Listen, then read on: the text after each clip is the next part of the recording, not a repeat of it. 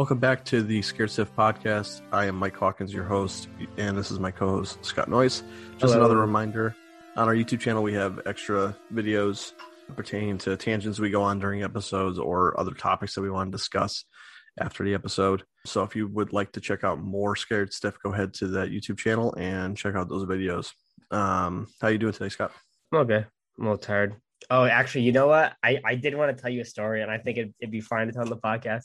I went to trivia the other night. Yep. It was uh me, Connor, uh, Nick, and Jason, and, and Al showed up too. When we were doing it, we were trying to do a name. I was like, "Dude, I, I all the names I wanted to pick were it's rated R trivia. So all the names I wanted to pick, it's like, oh, it's too far. It's just not good enough.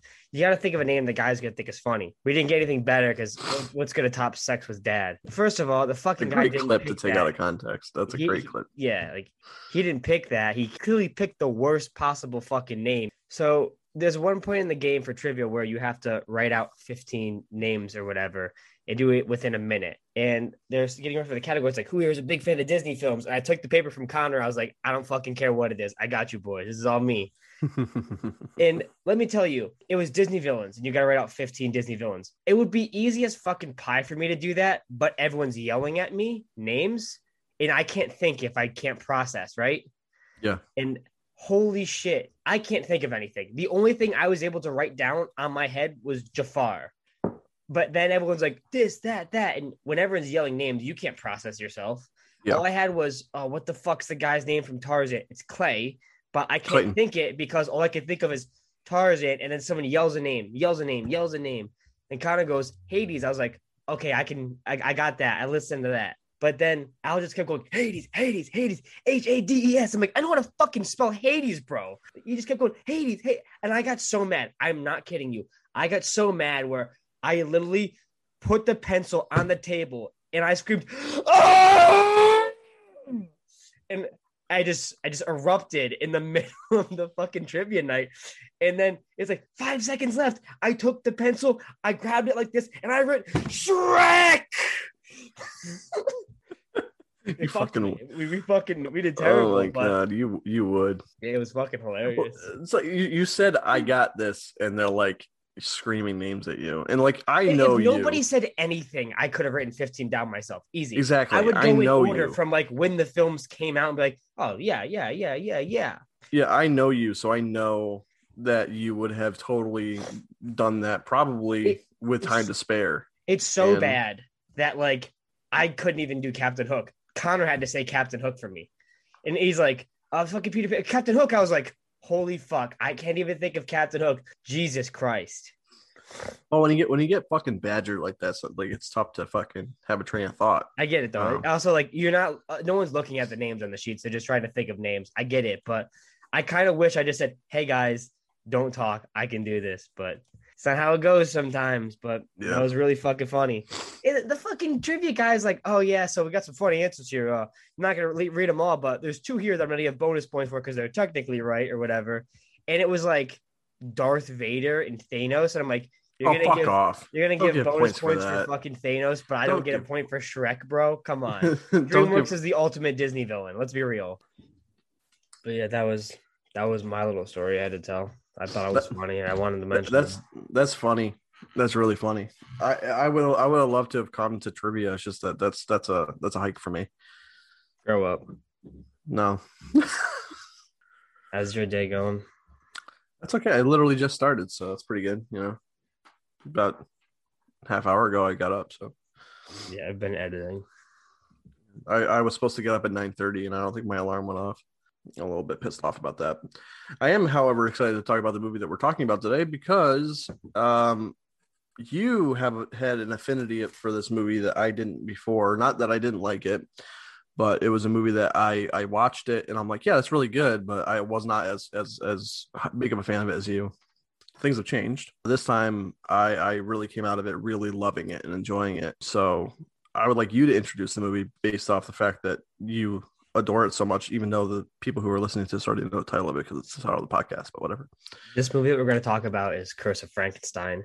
I'm a big fan of all of the interpretations of all the classic horror monsters, but Curse of Frankenstein is not my favorite of the Frankenstein mythos. My favorite is still Bride of Frankenstein. I still adore the Same. first Frankenstein, but I think Curse of Frankenstein is one of Hammer's best purely because they take things in a different direction, just like they do with Horror of Dracula and a lot of their other films. But they really do benefit from keeping things simple, fleshing out characters, going in a new direction, but also making the characters feel very real and distinct. I love Van Helsing in Horror of Dracula, but I don't love Dracula. In this film, when you have the two antithesis characters being Victor Frankenstein and, and the monster or the creature in this one, Victor Frankenstein is not like the other Victor Frankensteins. He's an absolute sociopath that'll do anything he wants to get what he feels he deserves by the end of the film. In the creature, not nearly as sympathetic or as great as Boris Karloff. He's he's not even like he's not even close to being as sympathetic. He's not supposed to be like the oh well you feel bad for it. You don't feel bad for him. This guy does just go out and kill. He's just he's just a monster at the end of the day, and there's nothing that stops him. But you do feel bad because a lot of things that cause that aren't his fault, or like out of his control. the brain getting damaged, his fucking eye getting shot, and all these things that really do make him more complex and more distraught mentally. Like I also it's think not that surprising.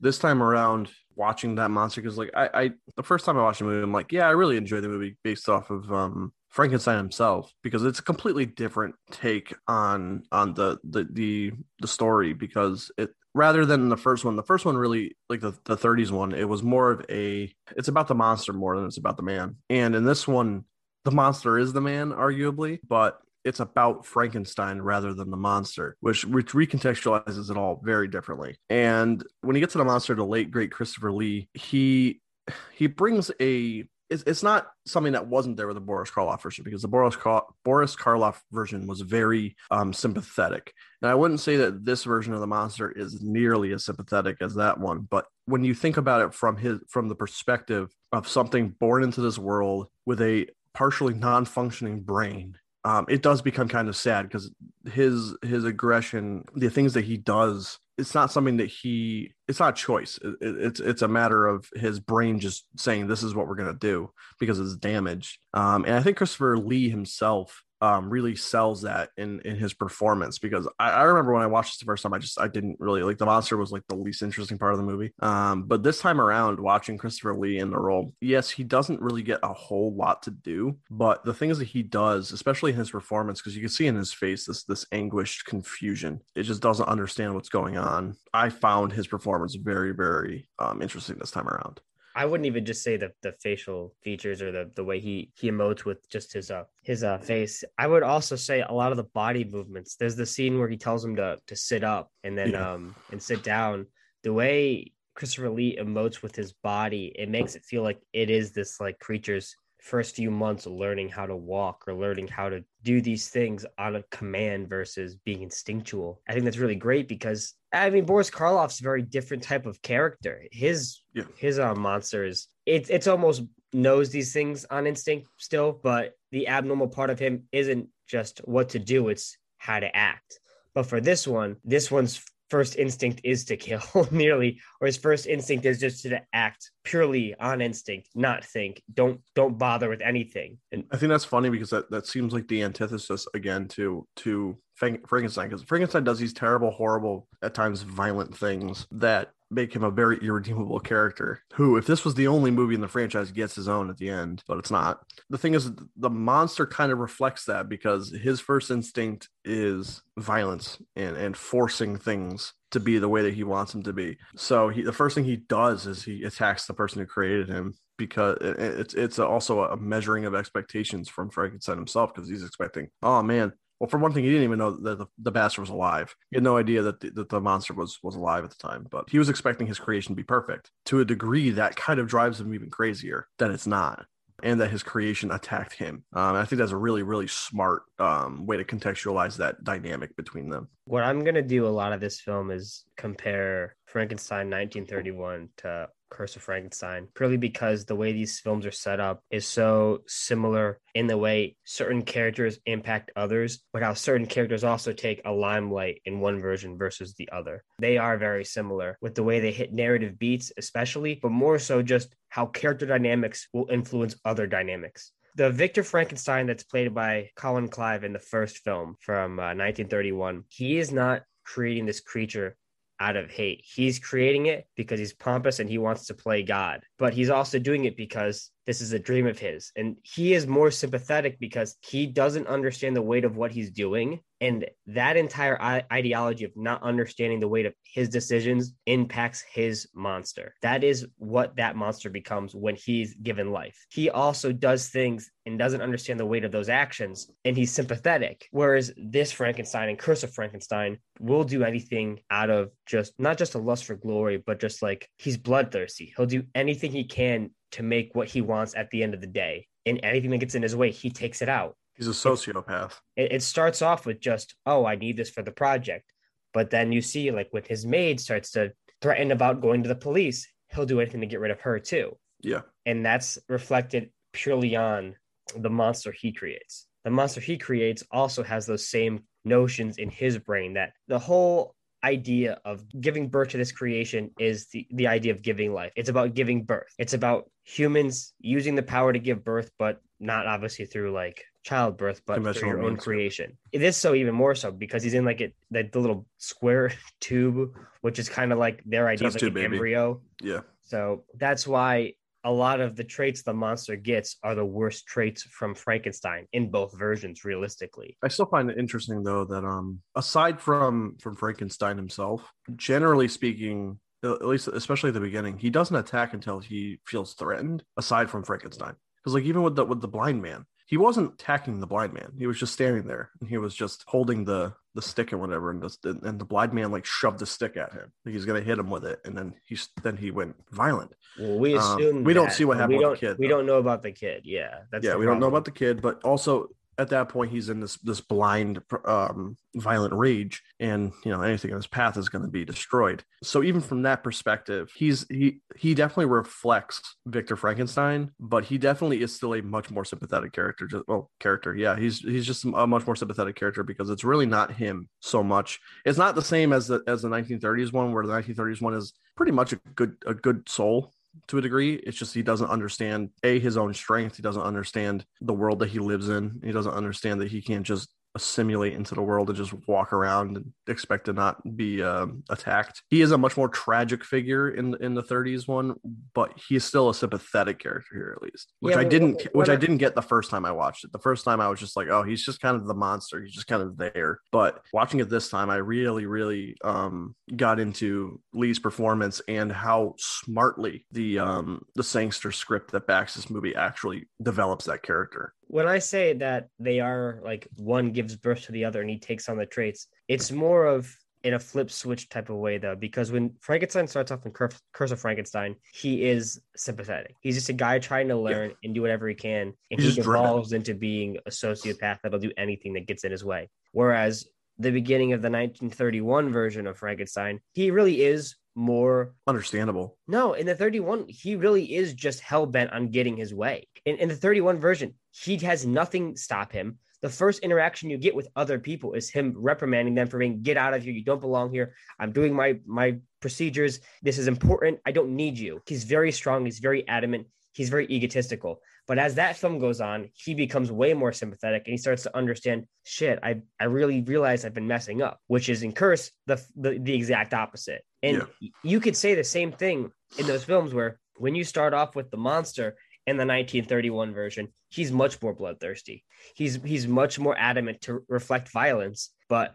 as the film goes on, he's less inclined to be violent. His actions could and could cause violence, but it's not intentional.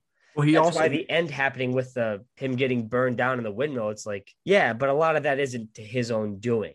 Yeah, but also um, in the 31 version, if I remember, I haven't seen it in a bit, but he gets fucking like mentally tortured. Well, yeah, by Igor. Yes, and it's just like uh, no, no. I thought it was Igor. It's Fritz. Fritz is the Fritz. Fritz. Fritz. Fritz. Um, yeah, he gets the third movie.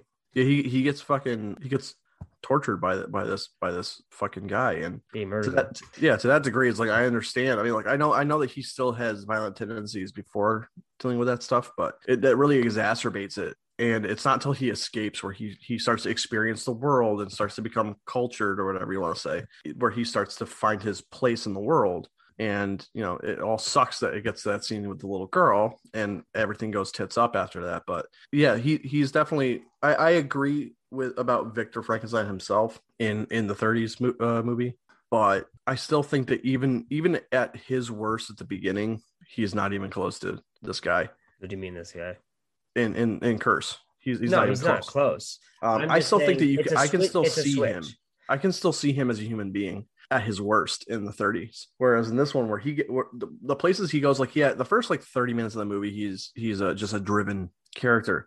But you can you could still see even when he goes to get the the dead body that's hanging, you can see this this glint of its absolute fucking nutcase behind his eyes. And that's just the beauty of of uh, Peter Cushing's performance because he's just incredible in this. But like you can see behind his eyes that the absolute just sociopathic tendency where he just he's so nonchalant about this guy's dead body. Which is like oh he doesn't need he, he doesn't need any of this anymore. It's like it's, it's mine now. Like that's crazy to me. And that's that's not even like his worst. Like he gets he gets way worse than that. That's before he even kills anybody so I, I still I would still wager like I'm not saying that this is what you're saying I'm just I'm just uh deliberating a point just that like they really took this character to an extreme degree as far as his just sociopathic tendencies in this movie. That that's a good thing because it really differentiates it from the previous versions of the of, of the character um, in, in a really authentic way that is inherently just Hammer's version of it. I found that really really cool, especially considering that they were not allowed to to use any icono- any iconography, any any kind of stylistic tendencies. They couldn't even call um Fra- the Frankenstein's monster the monster. He had to be the creature. Like they they were they were under a lot of legal hamstringing as far as what they could and couldn't do creatively with this film, and they went, in my opinion, the best direction. Instead of focusing on the monster, they focused on the man. And I found that very interesting. Well, what I'm talking about isn't the difference between the Frankensteins. I'm talking about how the Frankenstein to the monster scenarios is similar for the fact that one will start off sympathetic and then one will turn violent when it comes to Curse of Frankenstein, but I think it's a flip switch when it comes to the original one because the monster becomes more sympathetic at the end of Frankenstein, the first one.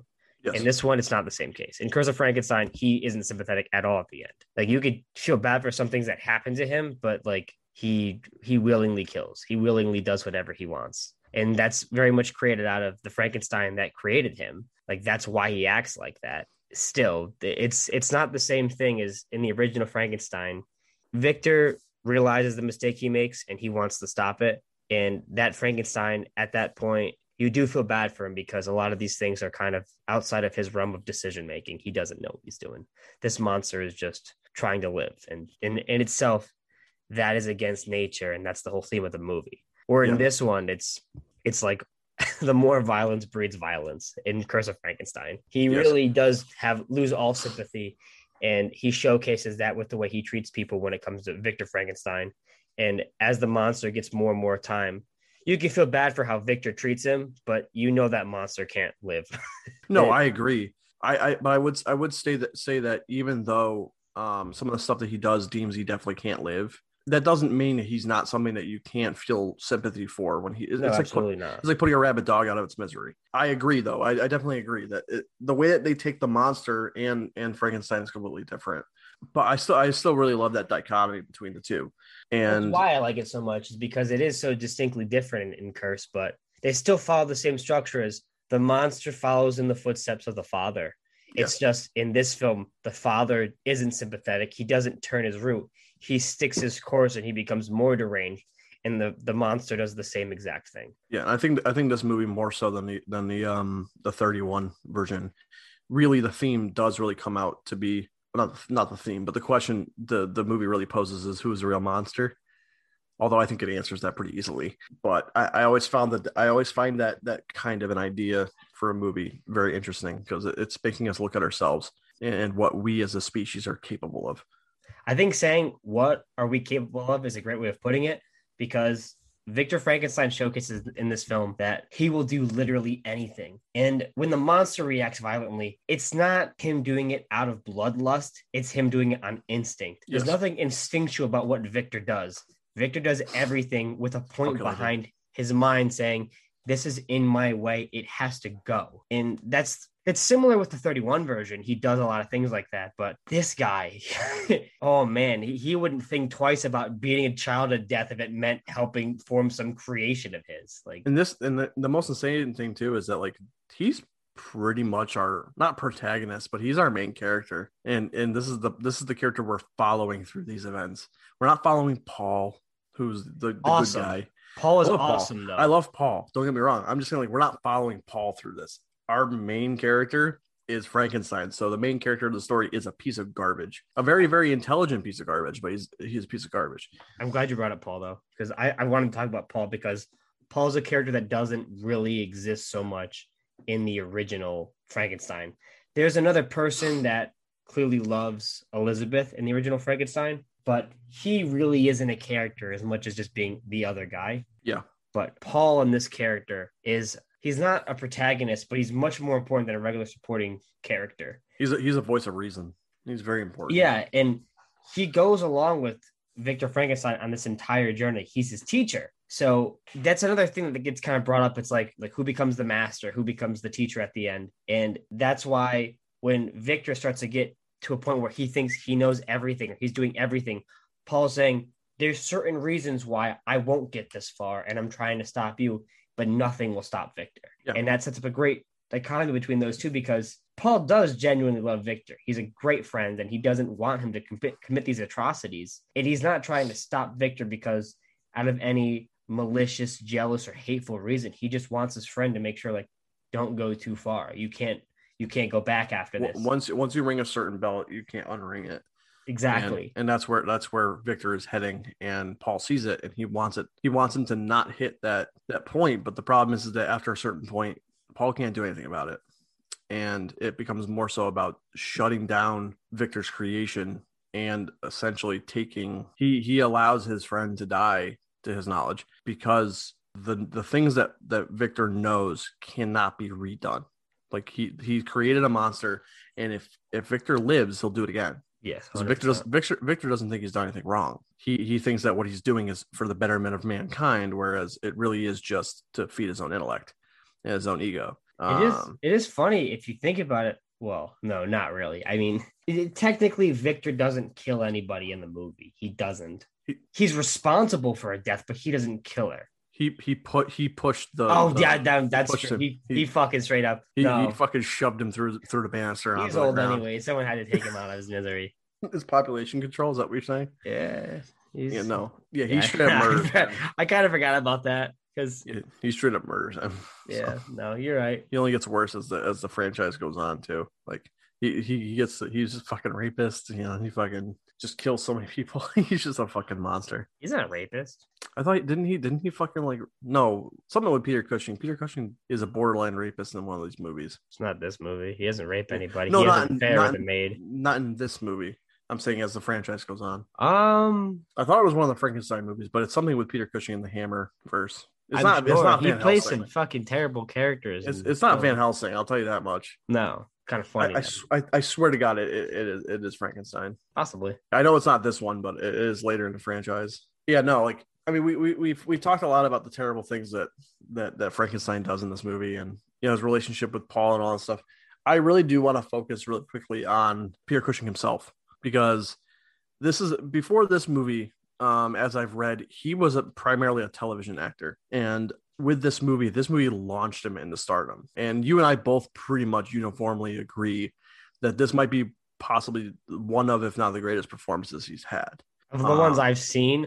Oh, actually, he's really good in Twins of Evil. If you Oh, saw yeah, Twins of Evil, that. he's fucking phenomenal in that. He plays this fucking head of the church who goes around burning women that he thinks are witches, getting Yeah. rid of all the sins of the town, but he's a terrible fucking bastard. But he has to be the protagonist of the film. And he kind of learns his mistakes. And I'm not saying he's redeemed. Kind of similar. Yeah. Oh, he's so much. No, I, I'm sure he's worse. I'm just saying it's funny. He plays two bastard characters that are ha- just happen to be the protagonists of the movie. But in but in this but in this one, he he doesn't get redeemed. He's just death isn't redemption. It's death. yeah, no, in he's Twins of he- Evil, it's not like he gets redeemed, but like you have to side with him versus the monster. yeah, See, if he died in this film, technically, no, like it wouldn't really be a problem. Be like, Yeah, fuck Victor. Well, the, whole- the whole point again, like the, at the end of this movie, is just that Paul allows his friend to die, despite the fact that he knows the knowledge that would save his life.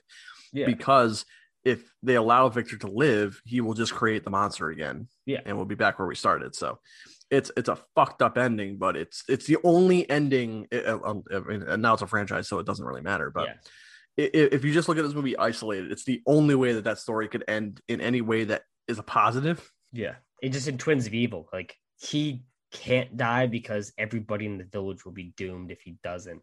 So I, I like I think his portrayal is just as good in that movie, and you should really check that out. But I will. that doesn't take anything away from him being fantastic in this film. One of my favorite things is when he talks about uh, getting the brain. If you notice Peter Cushing, when he says like I need to get a brain, and he looks at Paul's head, but after he says that, Yeah, I, I it. love that scene because I didn't realize that when I first watched it. I'm like, fuck, he'll do like he'll take his head. Like yeah oh yeah like it's, it's really cushing the way that he sells certain things like he- there's they're like he has like certain lines that like they're just really fucking insane especially like um it's not e- actually this line's not even insane it's just the way that that cushing delivers it where um you you say like how he how he um looks at paul's head when he says he's gonna get the brain but i think it's more so like towards the end where he's like oh i'll get it and he just looks so fucking manic like he looks he looks like he's he's about to murder somebody to get the brain which And he that- is like and like that's So. the reason I don't say that scene is because it, it's clear. You know what I mean? Like it's clear what he's gonna do. He'll get anything. I just love the scene where he looks at Paul's head because it's so subtle and it's a Yeah. small thing that Cushing does that like if you don't notice it and pick up on it, be like, oh wow, I holy shit, like he, he means fucking anything. yeah Like there's also another scene that he does that it's just the small things Cushing does that get me because all those big overblown things, they're fantastic and everyone knows. But there's things that I like picking up on the film where I really have to watch it again to notice. When he's saying to the monsters there and hey, uh, let our friend rest, and he just goes for now, and he just kind of walks away from it. It's like okay, yeah because he, he's not looking at it as as a person yeah, like he's looking at it as as a thing that's Yeah. it's his thing so it's like he could be callous about it. He's so commanding. he's when he's he's a mesmerizing fucking charismatic character that is just a bastard. Like he is a terrible person often. And like yes some of it is because like even paul tries to make excuses for him which again like it, it it- it really reinforces how much paul is like his friend. Like he really cares about him that even he kind of downplays how fucking nuts victor is he's like no he's not crazy. He's just driven by by his desire to to to, to improve on his monster or whatever. And she's like no paul he's fucking crazy. He's just nuts. Don't don't downplay it for your friends. And like i get it. Like like that's that's kind of like a really cool layer to paul because i was watching it last night and, I, and that scene came up I'm like no no paul no. He's fucking crazy. Don't downplay it. But it's like that's his buddy like not buddy but like that's his That's his, friend like, like, best somebody he cares about yeah. like he cares about the guy, so he's not trying to say, "Oh, my best friend is a fucking sociopath." And like I get that. It's just like when I was watching, I'm like, "No, that's so stupid. Why would Paul say that?" And I'm just like, "No, he's a fucking human being. Why wouldn't he try to like downplay that for his friend?" But um, Cushing just God, every scene he just he's awesome because he has like this descent. Whereas like at the beginning, like he he is genuinely just he wants to learn these things so he could be like the foremost of his field. And like again, like like on another side of the coin, like Cushing sells the craziness, but he also really sells how smart and knowledgeable this character is. He just seems like an intelligent person. And it seems that he was too intelligent for his own good in, in this. And there's a point in the movie where like any logical person would have said, I'm good, we're done. We should not do this anymore. But he's just he's so focused and driven on playing God and, and um you know, even to the point like even at even at the beginning of the movie where it's supposed to be it's it's beginning at the end. Um, he's talking to the fucking priest, and the priest is just like, "Do you want me to read you your, or, or do you want me, you want a spiritual consolation or something?" Whatever. I can't remember what the line itself was, but um, he's like, "Do you need spiritual guidance, son?" And he's like, "No, save that for the people. Save for that. Save that for the people that need it or think they need it. yeah. Think they need it." And it's just like he's like, no, he still thinks he's fucking God because he's he's a he's a scientist. Like just that that self absorbed malicious attitude that he has. It's ridiculous it's it, it- it's ridiculous how fucking good Cushing is in this. I think another great um, comparison with this film is how staggeringly different Elizabeth is versus the first one because she talks about how much she loves um, Victor, and it's shown throughout the entirety of the film. Victor literally could not care less about her, Yeah, he they're they're all which is very than him. vastly different compared to the original because you know when the monster does take Elizabeth, Victor does want her back. He's like, oh, no, like that, that's the one person I really care about. But in this film, Oh, when he says when he sees Elizabeth gets captured by the monster, he's like, "Fuck it, I'll shoot everywhere. Fucking, I don't Well, care if I hit her." It's like he for a second. He doesn't think twice. He's like, oh, "That's one down. I got another to go." I was gonna say like like it seems for a second like he's like no put her down and it's like oh man like maybe he does kind of care but when he shoots her he doesn't react At all. to shooting like he's like oh fuck I missed like that's that's that's his reaction it's not like oh no I shot my my future wife like oh no I think another thing they were going for is at the end of the film, I believe it's this too that we we're saying like Paul doesn't give the information because Victor will create a monster again. Another way it could play out is very much that like maybe maybe he is just fucking batshit insane. well even either way though like you're right where they do they it could kind of be framed It's not as far like as that. American Werewolf or anything, but no it's not it's not as as as detailed as it is but I'll say that they do end the movie in a more ambiguous place than uh than uh, uh, than the Werewolf. does because Yeah. werewolf is like yeah no he's a fucking werewolf guys 100%. um, but you, you could make an argument the, the only problem with that argument is that there's a franchise now but when this movie came out yeah you could make that argument for sure um, and if you 100%. this movie just isolated you can't always look at the film singularly coming from that perspective. i definitely don't think that that's the Intent. intention No, I agree. Even though it's not the intent it's definitely something that's left there that you could totally argue and i would i would understand what you're saying Yeah, I agree. I don't agree with it. I wouldn't say that it is all up in his head, but you can definitely look at it from that perspective. I think it's weird to say comparative to even a film from the 1930s, but I do feel like this Elizabeth is much, much less of a character. yeah she's she's she doesn't really do much I mean, she's just very blindly uh, obsessive for Victor, but even a way where it's it's so devoted for no real cause besides, oh, he supported me, and I get that, but we never see Victor's interactions with you to believe that he's a caring person. Versus even in the 31 version, like he showcases so many scenes when he's with Elizabeth that he does care a lot for her. So when she does turn a blind eye to him, it, it makes sense. Yeah, and and like uh, yeah, like in this one, he's like super dismissive of her. He's always leaving the house. Oh yeah, she's just there. I mean, like they kind of hit on it early in the movie where where Elizabeth is like the fact that I wasn't you know out on the street to him and all that stuff. Like, and Paul's like, I think you're confusing um gratitude with love. yeah. And I'm like, yeah, I mean, No, it, it- there that's might be something there. that's definitely set up from the beginning, and I, I think that's great. It's just that's why it's hard to with get Paul at the attached to Elizabeth in the end when it's like she she really isn't much of a character. She doesn't go through anything. She just goes like, "Oh yeah, yep, have fun, cool. Oh, you left the door unlocked. Look what I'm. I'm gonna go. I'm gonna go take a peek at a gander." And she goes for a gander, and she woo. I will say this though, like somebody pointed, because I watched all the special features on the Warner Archives disc last night, and somebody pointed out something that I really wasn't really like paying attention to. Really, um, it's like she's like, uh, he's like, you know, maybe maybe one day, uh, I'll, I'll involve you in my experiments or something. And she's Yeah, like, I, I remember that scene. It's she's like, like. I would love to, and she's like, yeah, yeah, yeah. And he's like, yeah, one day maybe I will. And he just looks at her and smiles. I'm like, oh, that's fucking crazy. That's Yeah. disgusting. That just made me feel gross. Because it's like he, he, they're basically being like, "Yeah, I'm gonna make you the bride of Frankenstein. Go fuck yourself." It's just like Yeah. it's gross. That's so fucking gross. And she's so oblivious to it too.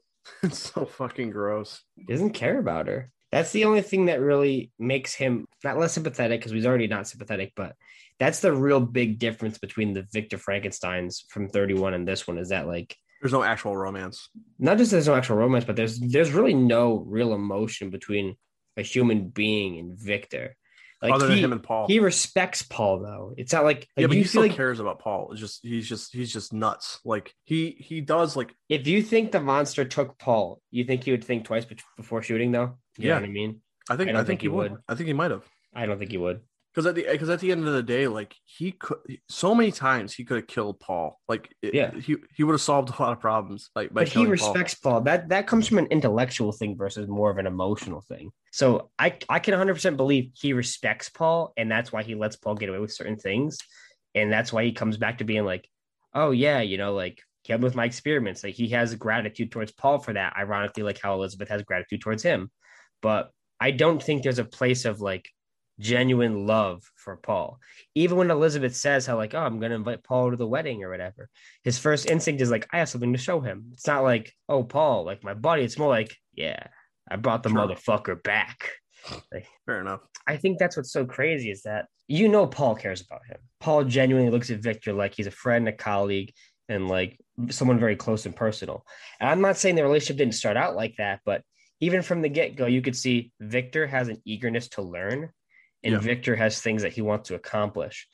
And he may respect Paul, but that respect can only go so far, it seems. That's why I don't think if, if he grabbed Paul, I don't think he would hesitate either, really. At least not the way I interpret the film. Yeah, I don't know. I don't. It seems like there's more of a relationship there, though. I mean, like if we're There talking is. about flipping, if we're flip, talking about flipping Paul and Elizabeth, I do think that there's a chance that that that Victor does have a different reaction, especially because it seems like to him Elizabeth doesn't matter. Like she's just there. She doesn't Like matter. she's she's just there, and eventually it, it sounds like he's intending to use her later on for something else, which is even more disturbing. But like, there's no genuine like love and admiration or, or enjoyment he gets with being with her. It doesn't seem. Um, it, it all seems very fake and very um like he's like he's like a it feels um performed, and that to me I don't feel that so much with him with Paul because he genuinely wants Paul to do this with him, and I don't know if that's I don't know if that really is so much he has respect for Paul so much as this is his colleague and his friend, and he wants he doesn't want to be at odds with his friend, despite the fact that he knows that if if it comes down to it, Paul doesn't want to do it. He's not going to not do it because Paul doesn't want to do it. He's going to do it with it with or without him. But he does genuinely want Paul, not just because he needs Paul to operate certain things with him, but he genuinely wants his colleague back, his friend back. Um, I don't it- read at least that. that's the way that it plays to me in, in certain scenes where he's talking to Paul. I always feel like having Paul around makes things easier for him and it makes the odds of things going well much better for him. But it's not that like having Paul around makes things, it doesn't make him happier or like it's his friend at the end of the day. I would say so at the beginning of the Fallout. He'll be like, hey, you know, maybe whatever. But you could also interpret that as don't make this tougher for me. Like I'm trying to get this done. Why are you getting between me and this? But after the by the end of the film, it's so much shown to me that like Paul is just somebody he respects, but if he's in his way, he's still in his way. With the maid, yeah, he he sleeps with her, has an affair, but he doesn't love her. He doesn't. He's not Yeah. gonna be like, oh yeah, whatever. That's why he doesn't have a problem killing her Yeah, or getting her killed. but he also doesn't respect her in any single way. No, of course. Like not. that's a that's just a lust thing. That's he's just- all he's, she. he's, he's, he's an for. ass to her from the first time you see them on screen. Like it, it- Yeah, that's all she is. So killing her is no problem. But literally one of the first things that she says to him is like, "When are you going to marry me?" And she's like, "What makes you?" He's like, "What makes you think I'm going to marry you?" Yeah, It's like that's fucked up. But that to me is more so like like looking at her like her like he has that affair with her. He doesn't care about her, no, so he just throws her away. He doesn't throw away Paul. And like, yeah, I do I do agree that there's a degree of that where that is respect. But I do I do think that there's a certain point in the movie where he's already succeeded. He doesn't need Paul anymore. But he still wants Paul there. That's that's why to me it does kind of land more like he does have it may not be a genuine love in the I way that you think that we would have with people, but there is a there is an affection there that he wants Paul there. He But wants I- him there. He doesn't need him there. He wants him there. But I also don't think he wants Paul there because it's like that's my friend. I want him there. I think it's more so he wants Paul there to be like, I did this again, and I've proven you wrong. Again, I'm correct, and you you fucked it up. Like Maybe. it's, it's to me, it always plays out like having Paul there showcases that not only does he respect Paul, but he's proven that he's better than Paul, and that's how I always read that personally. I've you never- can dissect a lot from their relationship. I, I would I would say. I I never really read it as I'm better than you. Uh, less less so that and more so I will go where you won't. I have more ambition maybe to do this project or whatever, or I have more ambition to to do this. Not not necessarily like oh I'm smarter than you or anything like that. I think I think it comes down to maybe in some moments it feels like he, he has that arrogance about him. I mean he's definitely a very arrogant character. I don't think so it's driven by saying I'm smarter than you, but it's driven by the fact that it's like I will accomplish things. me, not even like, you. You're afraid to cross a line. Yeah. I'm not. a better way of saying it before saying like I'm better than you is that like even you can't stop me. Yeah. That's more so why like I feel like he wants Paul to come back is to say is just to rub it in his face that like nothing can stop me, not even you. I'd say Paul is the closest thing he has to real human emotion. Yeah. It's not I don't think it is genuine love or or, or anything of that, but It's the closest thing he has, and that's why when the end he he says, "I want Paul to come here to show him I still fucking did it." Like he can't stop me. That's think- why, think- that's how that scene reads to me. I still think I think that scene to me almost is almost him chasing Paul's approval though, because the, the way that they've had that first interaction about the monster and how he's like, oh, he's just a fucking, you know, he doesn't know what he's doing and like he's he's a violent, grotesque, fucking sack of meat or whatever. The second one is him like showing like, hey, look, look, I improved him. Like he's better now. Like I, he follows my orders and all that stuff. Is him looking for Paul's approval to return to the project almost. He's just like, I can No, understand like- reading it that way. like I want like I want you to see like I I I've done better this time. Come back, please. Come back to me. Let's let's do this together. I can understand that. I still see it from a perspective of like, you thought he was just gonna be a mindless brute. Look what I've done. Look at my progress. and he But still I, is a mindless brew. I, I still I can see how you, you'd say that. I do Yeah, still like, love I'm- the fact where I, he's I like, revised the point that I'm not, I'm not saying maybe he that he loves Paul to any degree like a human being would, but I do think it's a, definitely the closest thing to love that it, it maybe is Victor definitely the understands. closest thing. Yes. I think it is a little bit more than respect. I think there is some some level of of of caring, but it's not the way that like you and I would care about somebody. Mhm. It, it's it's what he understands as caring, I guess. Also, one thing I did want to bring up, I know you were about to say something, but I I was thinking about this when we started the when I started the movie was, do you think he wants to do this so badly because his parents died? Do you no, think his mother dying at, at such a young age has any any effect on it? no, because the way that that Victor interacts from the beginning, I could almost believe in some way she could be responsible for his mother's death, so it makes things easier for him. He he shows no emotion towards his cousin, no emotion towards his aunt. I the way he interacts with the closest thing he has to family, I would believe he he acts the Alice. exact same with his family. Yeah. He seems more like a human being in the beginning of the film, but he still is definitely detached, which Yeah. is why I think it's so inventive for the film to start out like that because it shows he's still young, but he's still very driven. Why else would he reach out to Paul to have him be his tutor? Yeah, I I understand that. I think that's a fantastic way to start out the film personally. Yeah, it was just a thought. I, I I didn't know how much I really actually like lended credence to it. It was just like an idea that popped into my head that I Mhm. thought was interesting. So maybe he's like thinking like, oh, maybe like you know, I could learn how to bring back someone from the. oh, It's kind of now it's kind of sounds like fucking Anakin. It's, Yeah. it's like ah, like I, I if I could control. Well, a lot of the then Padme won't ideology die, from but- the, the prequels and Star Wars does come from horror films too. yeah, That's the reason he cast fucking Peter Cushing and Christopher Lee in them. yeah, yeah. I just thought that that was an interesting idea, but then again, in in the way that the character is characterized, I don't know why he would care that much. Um, but also, you never know. Maybe his relationship with his parents was vastly different. I I just don't. that's something we just don't know. Yeah. Um. Also, can we talk about for a second the fact that um he's going to marry his cousin? It's not a big deal, really. It's like I know- it's I- definitely an olden. I I know that in in Victorian era, like it's a different society. It's just nowadays it kind of it's weird. Is it really that weird though? No, it's it's not something that ruins the movie. Like literally, the fact that they're describing her as his cousin could be ripped out of the movie. yeah, Like it doesn't change anything. I just find it interesting that they do specify that it's his cousin. yeah, Um, I'm not gonna sit here and be like, oh my god, fucking Alabama cousin fucking or something, but yeah. I just think that's that's interesting. Uh, but uh, again, like I think that's not that abnormal in Victorian society, which I believe. I don't know if, if she's related to him in the book or not either. Maybe I have no idea. I haven't. Yeah, I haven't read it. Yeah. um, that's specified. Like that's not something that they go into in the 30s one or anything. Yeah, So I don't know. I thought that was weird. I mean, Also, it's definitely not Paul definitely wants her. definitely not the norm. Oh yeah, I always believe they end up together at the end. Yeah, I mean that's kind of yeah. I, I'm not gonna read it this way. Like like he lets he lets Victor die so that he can have her, but No, he definitely. It's definitely not a selfish reason why he lets No. Victor die. But it, it is it is a selfless way. He's giving up at least in the film only friend Yeah. for the betterment of the world essentially. yeah. Also, Elizabeth Rule only personal attachment with anybody in the film is technically with Paul Yeah, he, the has emotions more. are genuine. yeah, she has more actual like connection to the character because Victor's barely around, at least on Yeah. screen. Like Also, he's not really Victor with her. yeah, he- they specify that he like she doesn't see him for like weeks at a time. It's just like that's Yeah, that's not a relationship. That's y'all get married. That's not that's not how you. Yeah. That's, that's bad. I mean So, it's arranged marriage, so Yeah, I know. Like I said, it's just like you're you're not gonna have a connection with that person. Whereas even though Paul is like trying to make her leave, like he he's showing genuine care for her, whereas Victor isn't. Victor Victor, could give a fuck less. Victor threatens to So- use her in the experiment to Paul at the end. Yes, which is what causes their big fight Yeah, at the end. Yeah, this movie fucking rocks. It I really like, does. Just like like I remember the first time I watched it, like I liked it. And I talked to you about it afterwards. I'm like, yeah, I really like this movie. It's really good. And then I rewatched it. I'm like, no, this is genuinely awesome. the themes, the violence, like the idea of vengeance between like brothers. Yeah, It's so strong. And I I can't understand people don't really like this film as much.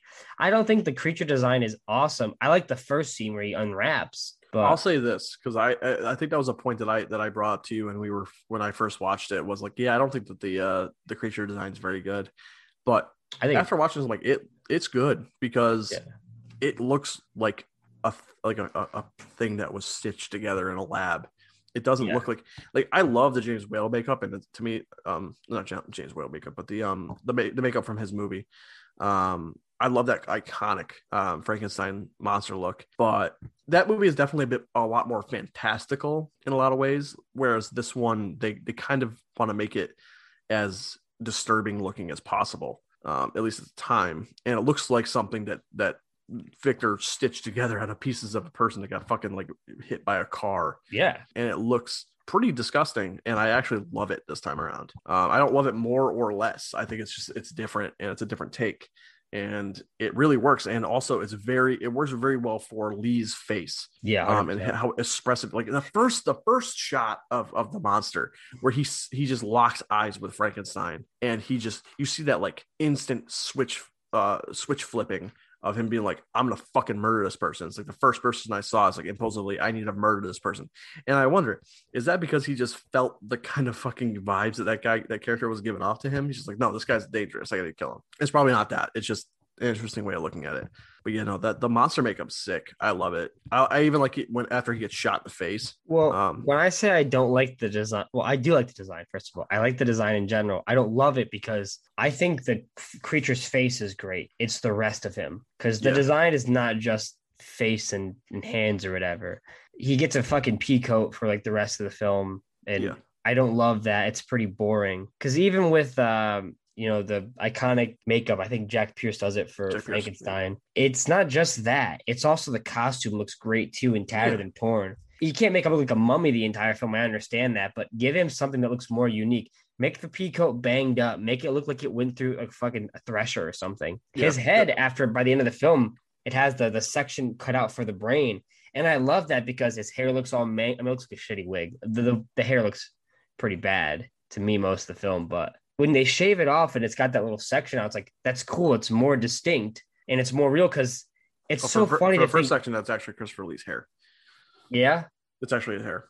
it's just so dark. They show they show behind the scenes photos of of them applying the makeup.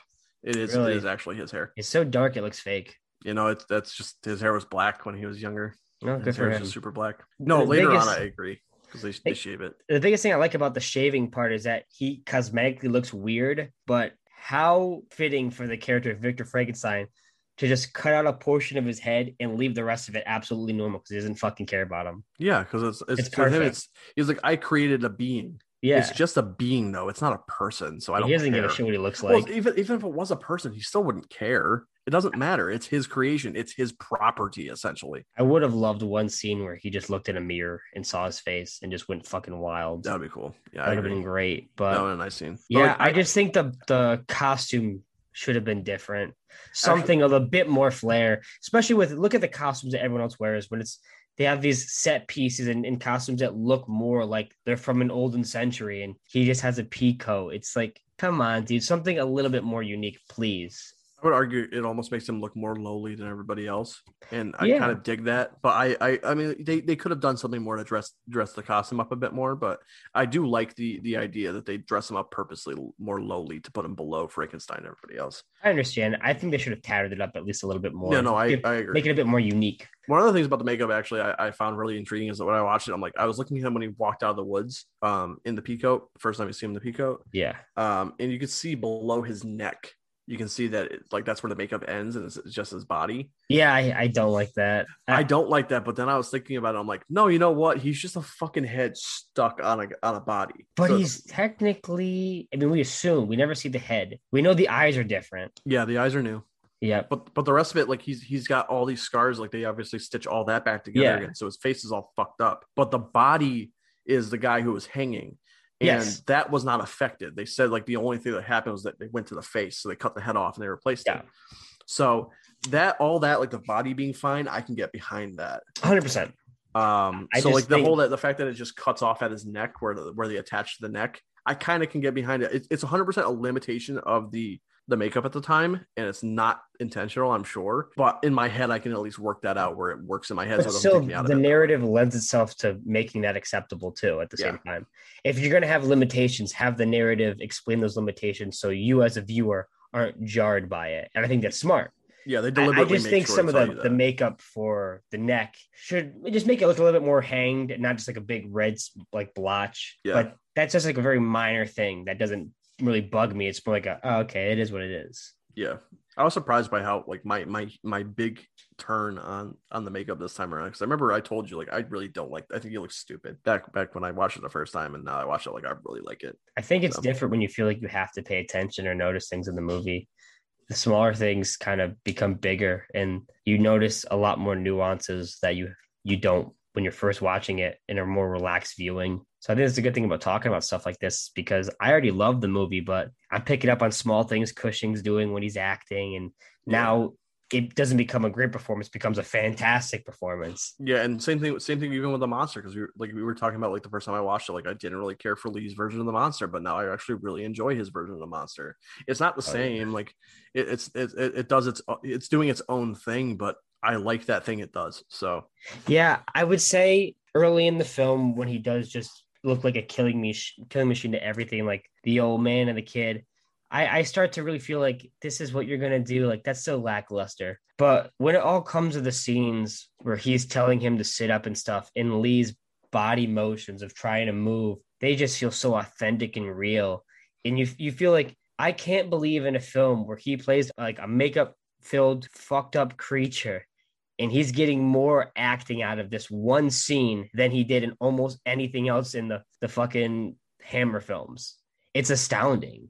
He makes that scene just unforgettable. I I couldn't believe it. To me though, like like that that's a great scene, but honestly, the scene with the blind man really gets me. Yeah, because I- I can it really it, it really is just like he's not there to hurt the blind man. He's not there to hurt anybody. It's when it's when he feels threatened that he lashes out against him, and the kid gets there when he's in his rage and assumedly kills him too. I also Uh, like to think of in the 31 version, he can at least grunt. This one doesn't. He doesn't make a sound. The only sound he makes is when he screams at his death. Well, But- he, he also makes a sound when he um he goes to to kill um Frankenstein the first time. does he? Okay. Yeah, he ma- he makes like a, a groan or um a grunty kind of noise. But he doesn't make it a, it's not like a, a common thing. Yeah, when in Bride of Frankenstein, when the monster talks to the blind man, he can at least grunt so he can show he's not threatening, but he's there. oh, I love that fucking scene. But in this movie, there's nothing he can say. He can't relay any type of emotion or anything in general. Yeah. So it's more believable. It's like, oh well, if you're a blind man, you could hear someone nearby, but they say nothing. That's way more terrorizing than just hearing random Yeah. grunts. So you can understand it from both. You can't read anything. yeah you're, you can understand from both perspectives well not understand it so much because what what the monster does is still objectively wrong but You can't understand it though. You, You don't understand with it, you can't understand it.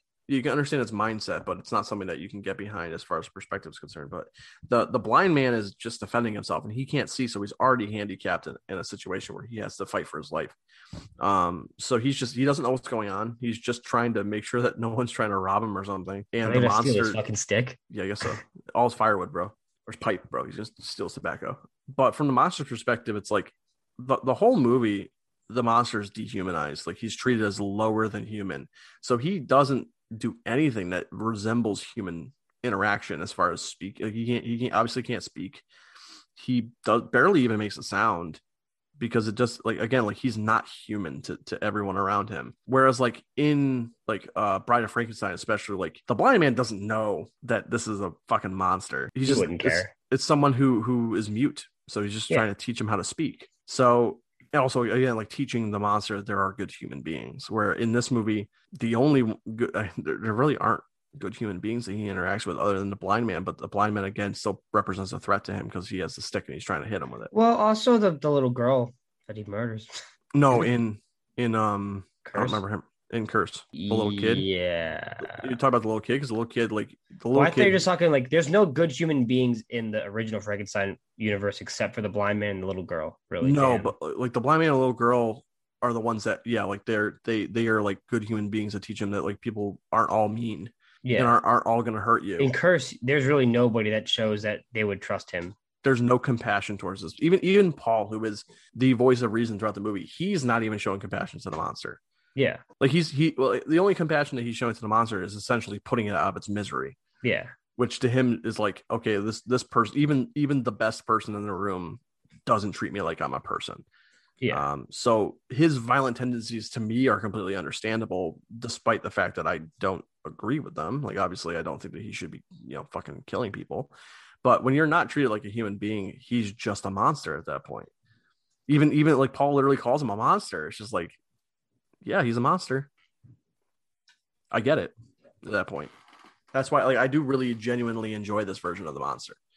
It's different, which is what I mean. They legally couldn't do the same things, um, but I, I do appreciate the fact that we have two different Frankenstein movies where the Frankenstein's monster is completely different. One thing I really want to um, touch on we haven't even talked about yet is actually the um, the set design, the um, the visuals, the, the cinematography, and all that stuff. Because this is kind of like a, a, a, a staple of Hammer horror is the way that they look. Because Terence Fisher did a bunch of them. He directs like usually the first in the franchises, but he doesn't do many after that. Yeah, I don't know if he. Yeah, no, he did do Curse of the Werewolf too. But the sets are always so lavish, like they look so incredible, and the the the choice to shoot in Technicolor it's just it's it brings such a vibrance to the film in every aspect. The colors on the on the costumes look incredible. The color on the sets, the the amazing upholstery on the on the fucking furniture and all that stuff. But also because these movies really leaned into a bit more of a more um, risque version of these movies in for the 50s at least for for that time period the blood is super vibrant um it, it's it's crazy how just bright the, the blood is. And it's like yeah this this one has it a bit um you know like when when frankenstein gets shot or when the when the monster gets shot and um when he cuts the the the fucking guy's head off and puts it in the acid you get a little bit of blood here and there. But i think in particular the the i mean this isn't for this movie but hammer's version of of blood is the the, the dripping of the blood on on dracula on the, um, the head the intro. yeah it just looks so fucking gorgeous the i don't know what it was about hammer horror man but like the way that these movies look it's just it's otherworldly at times. It, it's so fantastical especially with um with like dracula um because they, they have these like big gigantic shots of these matte paintings and um you know again like all the blood and the lavish sets the the color the, the color on the costumes like it just it looks so vibrant and beautiful. I just i love the way that these movies look. I will just say that I was wrong. For most of the uh, Frankenstein films, Terence Fisher does direct them. Actually, most Not of the the, most of the Dracula ones, most of the Frankensteins he does them. oh wow But yeah, he even does like Frankenstein creates woman and and like all those, even like farther in the entries.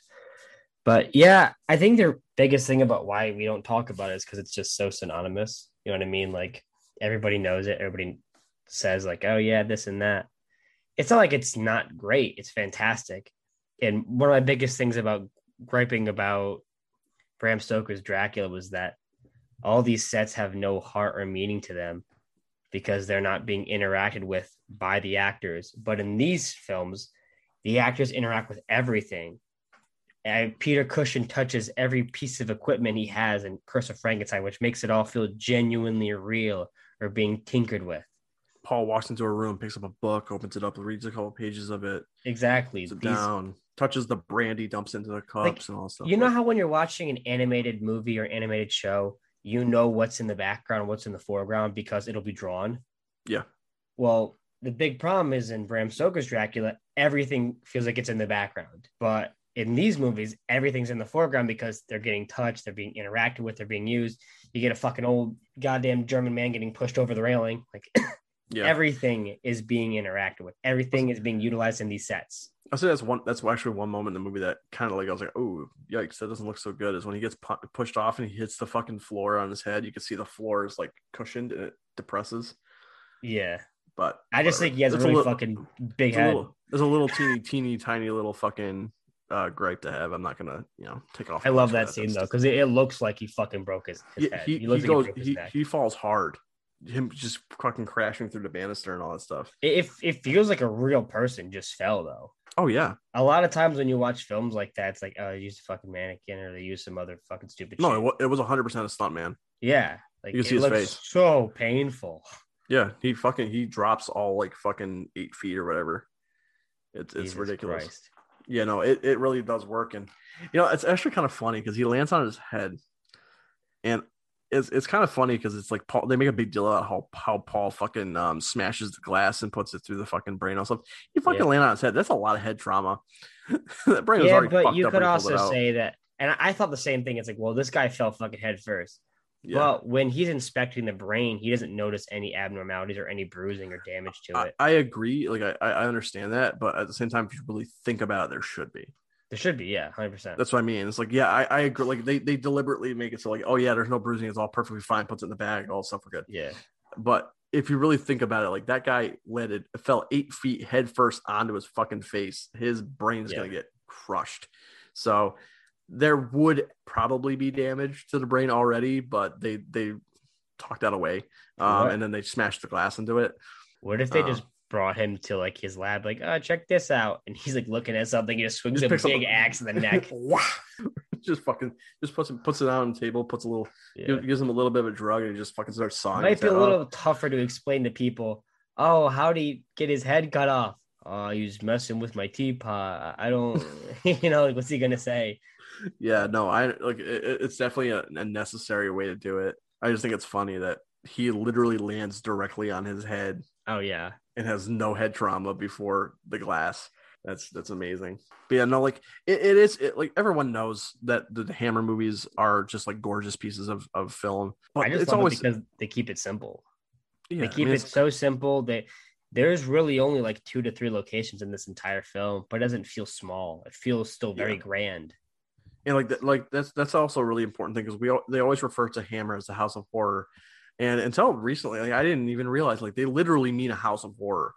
Like for like Curse of Frankenstein, especially, and for Horror Dracula, they shot there's there's this they have this house that is their production studio, and they just use this house to make these movies, and that's insane. And the movies show for like like it's um the, the budget for this was like five hundred thousand dollars. But my God, do they they? I mean, back then that's a whole hell of a lot more money than it is now. But the the just the quality Seven. Yeah. I, it's still not a crazy amount of money though. Still, even in fifty-seven. uh for movies because like they like one million dollars was just like that that that's like practically 200 this 200 million dollars this these days So- that that would that would be a huge that that would that would not be a small movie but it wouldn't be a huge movie either but just them shooting it all on set in that house they're not paying to build lavish extravagant giant sets. They made money back on their investment hand over fist. Like they made a lot of money off of this movie. This and horror dracula. It'd be around like six million. yeah that's a small movie nowadays. Yeah, so it still wouldn't be crazy for a budget, that's that's less than what they they paid to make invisible man and that's assuming for 1950 too. Um, that's that's less than Invisible Man. It's less than the new Halloween. That's that's that's a small movie nowadays. Very small. That pisses me off, man. Just What? make good fucking movies. Just make them personal. Make it small scale. I don't need to see a fucking giant amount of different area locations. You could shoot it like the old dark house takes place in one location. Yeah.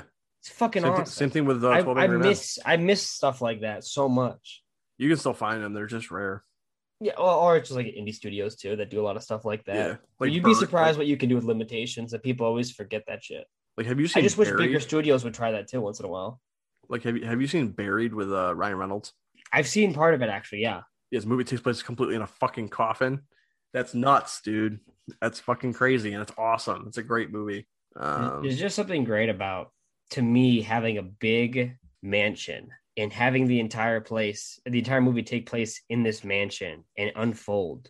That's kind of why I like most of even like Knives Out. Most movie takes place in that mansion. Yeah. I, I kind of don't like when it's not in the mansion. It doesn't ruin the movie or anything, but like when things are in the mansion, things feel way more tense, way more real. When you take yeah. it out of the mansion, it's almost like, oh, that kind of sucks, man. It, it's necessary for the film, and it, it definitely has to be like that for some scenes, especially.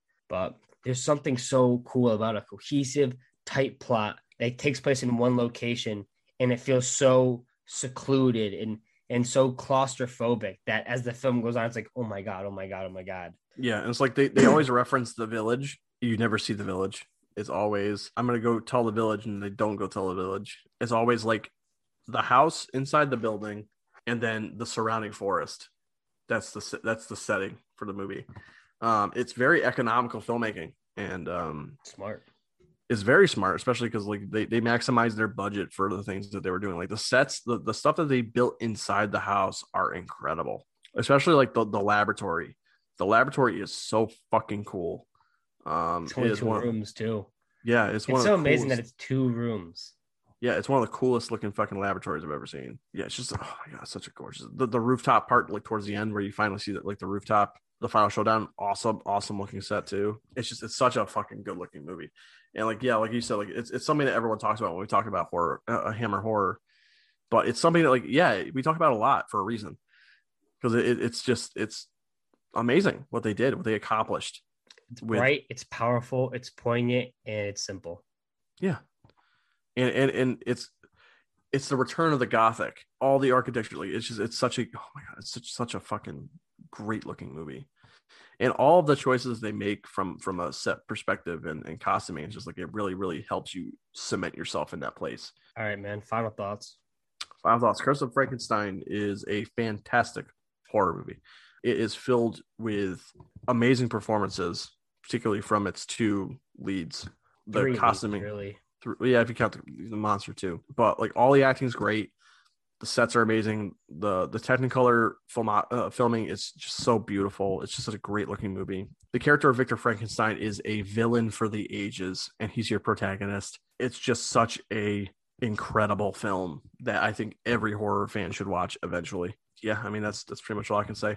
Curse of Frankenstein is a film that came out in 1957 in an age where they're trying to put more color on screen push new boundaries and do it in a way that didn't seem like it was about a gimmick.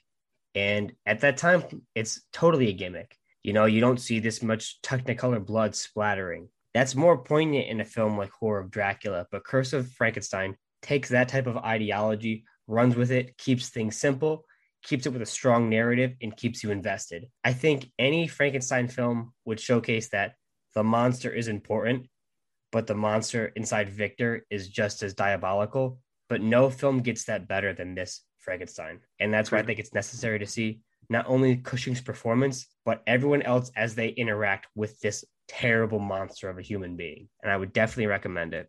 I think it's I think it's a, a great companion piece to watch with those old Universal movies because it is such a a, a change in in perspective. Especially the first Frankenstein and Bride because those yeah. two films do pretty much coincide together. Yeah, it's it's completely it's a completely different way of looking at the story. I think that watching them together is an interesting evolution of of this property that has been timeless. I want to thank everyone for joining us today. We're gonna have more outtakes coming up on the YouTube channel. We're gonna have a pretty consistent schedule releasing the audio Thursdays on Spotify, uh, Google Podcasts, Apple Podcasts, all that stuff on Anchor. Anchor but we're going to consistently post the video format on Fridays. So if you look forward to that, check it out on Fridays. If you like just hearing our voices, check it out on Thursdays. Outtakes, look forward to that on Saturdays. And I think that pretty much covers everything. Thank you so much for everyone joining in, and we'll see you next time.